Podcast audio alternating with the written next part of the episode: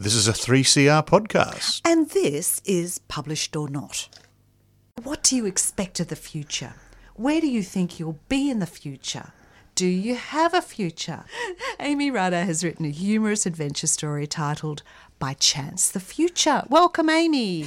Thanks for having me, Jan. It's such an opportunity to be here with an esteemed reader such as yourself. Chance is in the title, but also in the name of the main character, Jackie Chance. Where is she when we first meet her? Jackie Chance is in London. She's in a hostel in London. She's in the kitchen of a hostel in London, which can be a particularly colourful and fairly unclean place, but it's also a place where anything could happen. The next person who walks in could be the key to answering a question you always had. Yeah. Hostel life. Now, this is a quote from Amy's book. What's wrong with that word? A collective noun of sorts for misfits. A catch-all for travellers, degenerates, loners, middle-aged men with nowhere to go. And it's often the smells that come out of this hostel. This hostel in London is particularly dank. Jackie arrives in winter, so there's mould climbing up the walls. The showers are flooding. Oh. There's an international tapestry of pubic hair in the showers, blocking the drains. The meals being concocted in that sad little kitchen with usually no more than 3 items in each meal permeate throughout the very poor ventilation. Well, she's travelling on a visa. She's working as a temp and she sees her friend Renée that she's met at the hostel, who's doing the hostel laundry in exchange for free board. But she's doing the same thing for months. What does Jackie want out of a stay in London? Jackie is desperate to escape. Jackie is incredibly plain. However, she's got endless intrigue. She comes from Sydney suburban life. She knows nothing better than the fact that she needs to get out, that she needs to break free, and that she needs to experience what she knows must be out there. And she looks at Renée as everything that she does not want to become, but almost the foil to her desires to get out because she could so easily become her. Yes. She wants to mix with interesting people and attend wildly liberal parties, but she might be inherently conservative and risk-averse. But she's sexually active. What made sex so easy with Luke back in Sydney? I think that Jackie's use of sex, probably prior to arriving in London, is part of the first step she's taking on the route to an escape, a desire to connect with something deeper in herself, to have herself unlocked in some kind of way. But unfortunately, the kinds of partners that she has, who are just the suburban boys, aren't really the ones who are going to be able to do that for her. So she seeks a different type of man once she arrives in London. And the first one we meet is Mamadou from Senegal. They jump the fence into a private park. It's here she questions not the sex, but the ability to lock up parkland. So she's quite a political person too. Yeah, Jackie operates on a number of different levels. I think that she's definitely present, or at least makes attempts to be present, but she has a very active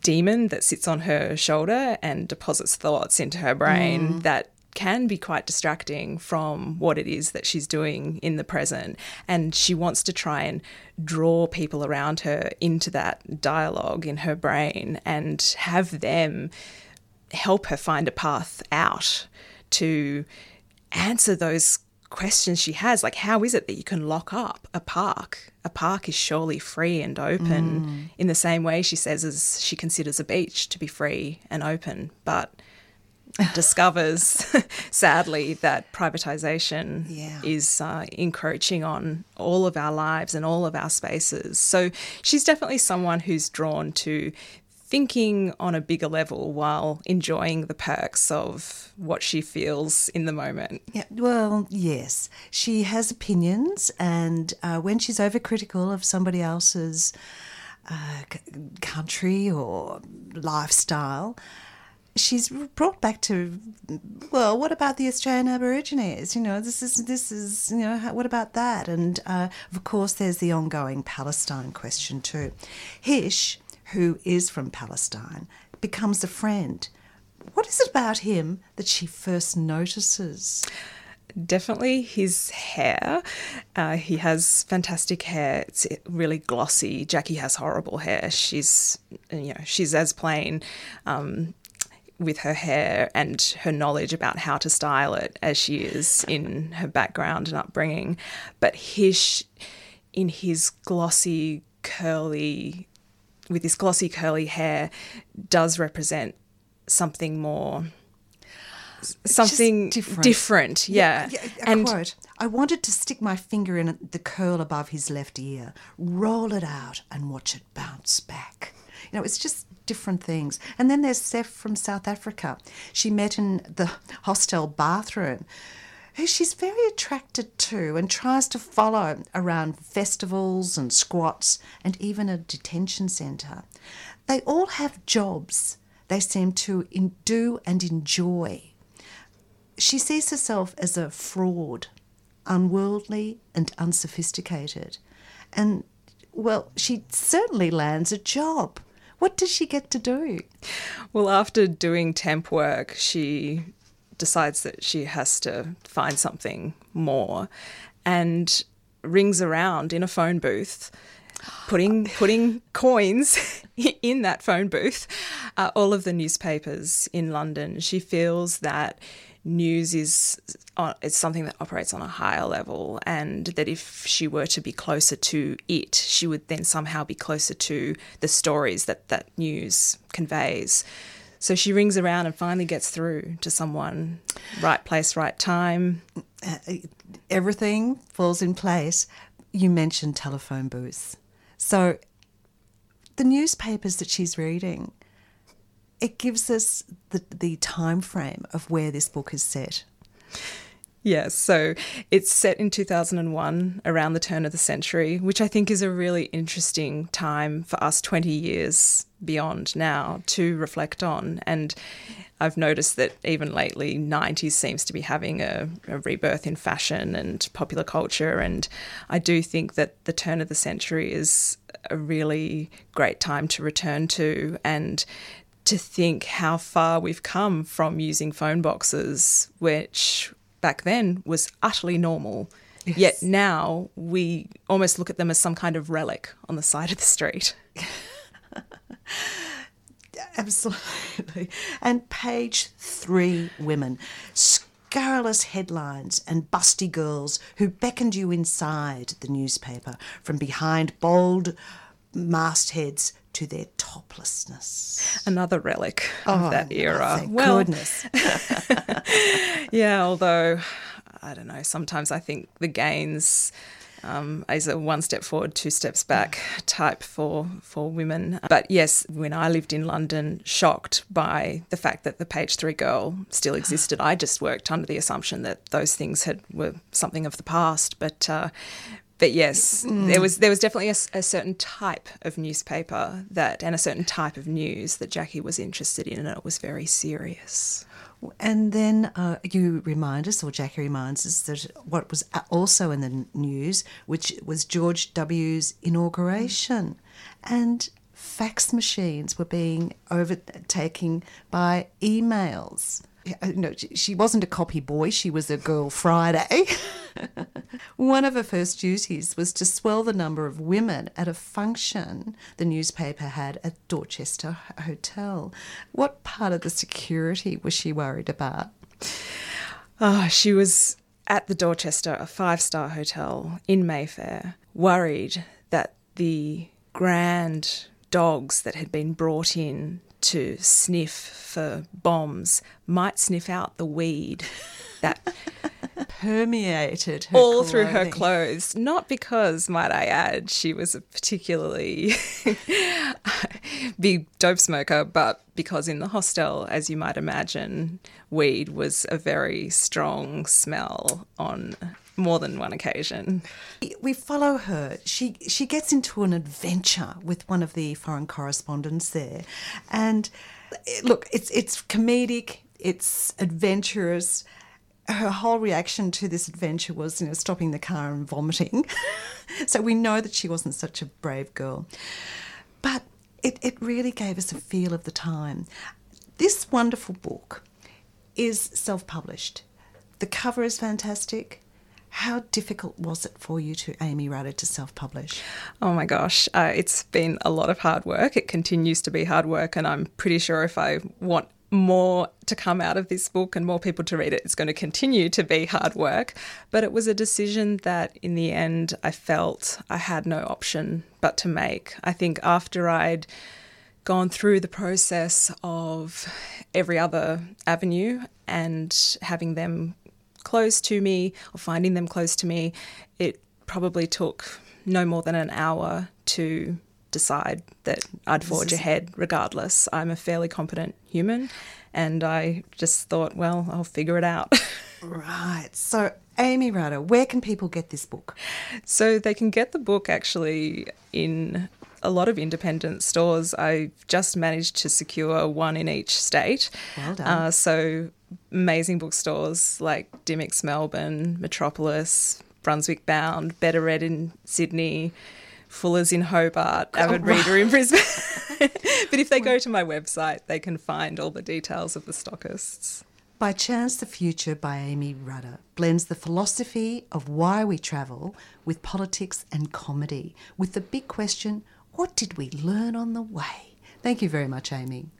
Thank you. I feel like a bit of a relic. I remember phone booths and fax machines and the like, and I can even remember travelling overseas when it was done, which we can't do anymore. Those were the days. But you've gone into the future. I'm going way back into the past to the times of ancient Rome. Anna Ciddor's book, The Boy Who Stepped Through Time. If we travelled back in time to ancient Rome, what would we find? Well, in Anna Ciddor's novel, The Boy Who Stepped Through Time, we have a chance of finding out. So, Anna, welcome to 3CR. Thank you, David. I'm excited to be talking to you. Now, your hero here, Perry, finds himself transported back 1,700 years to an authentic Roman experience in the time of Emperor Constantine. And what this does is give us an insight into the customs and practices of the time. So I'm going to pass a few topics by you and get you to have a riff on some of these. And one of the first ones is hygiene and sanitation. I love this one. What can you tell us? Well, it was a little bit different in those days. They certainly didn't do all the sanitising that we're doing at the moment with COVID. Their cure for sore throats and things, if they had had COVID, would have been squashed millipedes or drinking horse saliva. But yes, I did have fun with the sanitation aspect of the book. Normally you don't describe people going to the toilet or anything like that in a novel. And I didn't go into it a lot, but I couldn't really avoid it because it was such an interesting part of Roman life. So I did include it. And first of all, Perry's first experience when he goes back in time with toilets is he says, look, I need to go to the toilet where, you know, and the slave boy who's become friends with him says, oh, just go in there. And he opens the door. And to Perry's horror, it's a room with 3 toilet seats all in a row, and one woman's already sitting there using the toilet, and he cringes in embarrassment because he doesn't want to sit on a shared toilet, which was the Roman way of doing things, and he certainly doesn't want to use that sponge on a stick that everyone is using for toilet paper. So I couldn't leave that out because it was just such a fun aspect of that Roman life to include. Well, I think there would be a few readers that would revel in that. The boys might find it interesting. But you mentioned then slavery as well, and Perry finds himself as a slave. But what did that mean in the time of ancient Rome? Well, I set the time of The Boy Who Stepped Through Time in late Roman period. So there were still slaves, as we imagine. We all know that the Romans had slaves, but at that stage in Roman history, in Gaul, where the story is set in the south of France, the slaves had been slaves for generations. So if your parent was a slave, you were a slave, and it kept on going like that. So it wasn't so much people being captured and sold in marketplaces as slaves. It was now an established part of life that some people were born slaves, and they actually were often freed by the time they were 30, but they weren't all these downtrodden people in chains that we imagine slavery to be from the American slaves. These were just a part of society who were actually looked after by their master and or mistress, and they were given education sometimes. They did have to do what they were told. They were, the lower class in society. But some of them, and in fact, Caritas in the story regards himself as well off compared to poor people who were not slaves and who had no idea where their next meal was coming from, who might not have a roof over their heads. So it was a bit confronting for this boy Perry going back in time to find a slave who is actually quite content with his condition as a slave. In fact, Caritas and Perry become friends with Camilla, who's a girl, and that there's a friendship there, but she's not a slave, and they're almost part of the family. That's right. Well, the master's daughter is being brought up with this boy Caritas, the slave boy. He works around the house. She doesn't have as much to do with the farm slaves who work out in fields and things. But this boy who works around the house and actually is allowed to have lessons with her and serves her at the dinner table. He, in fact, is almost like a brother to her. And his mother was taken from him to be her nursemaid. I don't go into it in the story, but if you research Roman times, that nursemaid was the one who breastfed the baby instead of the real mother, usually. Okay, here's another one for you. And we have remnants of it in society today. Diet. There's something we have today that came from Roman times. Oh, yes. Well, there are some very strange foods that the Romans ate, and there are some that we still eat today. The strange foods we might think of as more unusual are the snails and the pigeons and things like that. But in fact, of course, you can still eat snails if you want to. And I actually ate some pigeon the other day too. I was in a very fancy restaurant for our wedding anniversary, and they presented me as one of the courses with pigeon. And for a moment, I looked at it in shock and thought, I can't eat pigeon. But then I realised that, well, if I did, I would know what these people in my Roman story were eating and what it tasted like. So I forced myself to eat it, and it tasted like very strong chicken flavour. But one thing that I certainly have not tasted is dormice, which Perry just calls mice because he doesn't realise that a dormouse was actually a different animal. But the dormice were a Roman delicacy. And when I was writing about them eating dormice in the story, I had to research what they tasted like because I couldn't find dormouse on the menu here anywhere in Australia. But when I researched it, when I Googled it, I discovered that there are people in the world who still eat dormice, and they have described what it tastes like. So I knew that for the story. Garum, though, was something we still use today. Well, that's fish sauce. Yeah, garum, which Perry says, oh, it's stinky and it's mouldy. Well, it's not really mouldy. It's just a rather strong fermented sauce made from fish. So, yeah, and everyone sort of talks about that as this weird, disgusting Roman sauce. But we eat all sorts of fermented things now from soy sauce, and all sorts of things are fermented now. Now, what's the importance of faith in Roman times? You describe several festivals, there's Saturnalia, and even rituals at important times of the year. Oh, faith was ever present. It was a very, very important part of the life. They believed in all sorts of gods, and everything had gods and spirits, and the house had their home had a spirit. Everything was revolved around these beliefs. Yes, they had festivals and rituals all the time, all through the day, all through the year. There were set rituals and festivals. When it was your birthday, you'd give thanks to the gods for letting you reach this point in your life.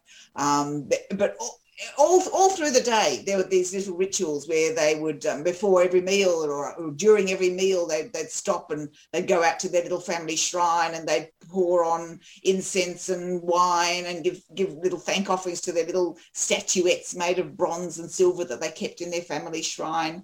And they were very, very strong believers in all these spirits and gods.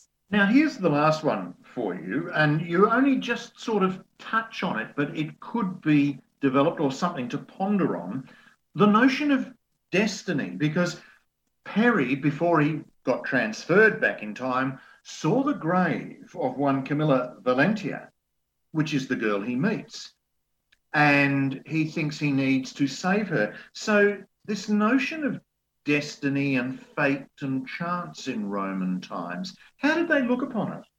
Well, it is a thought that crosses Perry's mind. Now, I had a very wonderful researcher who just happens to be my sister, called Tamara, and she was doing all this intensive research for me about the way the Romans lived, which is otherwise I could never finish this book. I actually started writing this book more than 50 years ago when I was a child.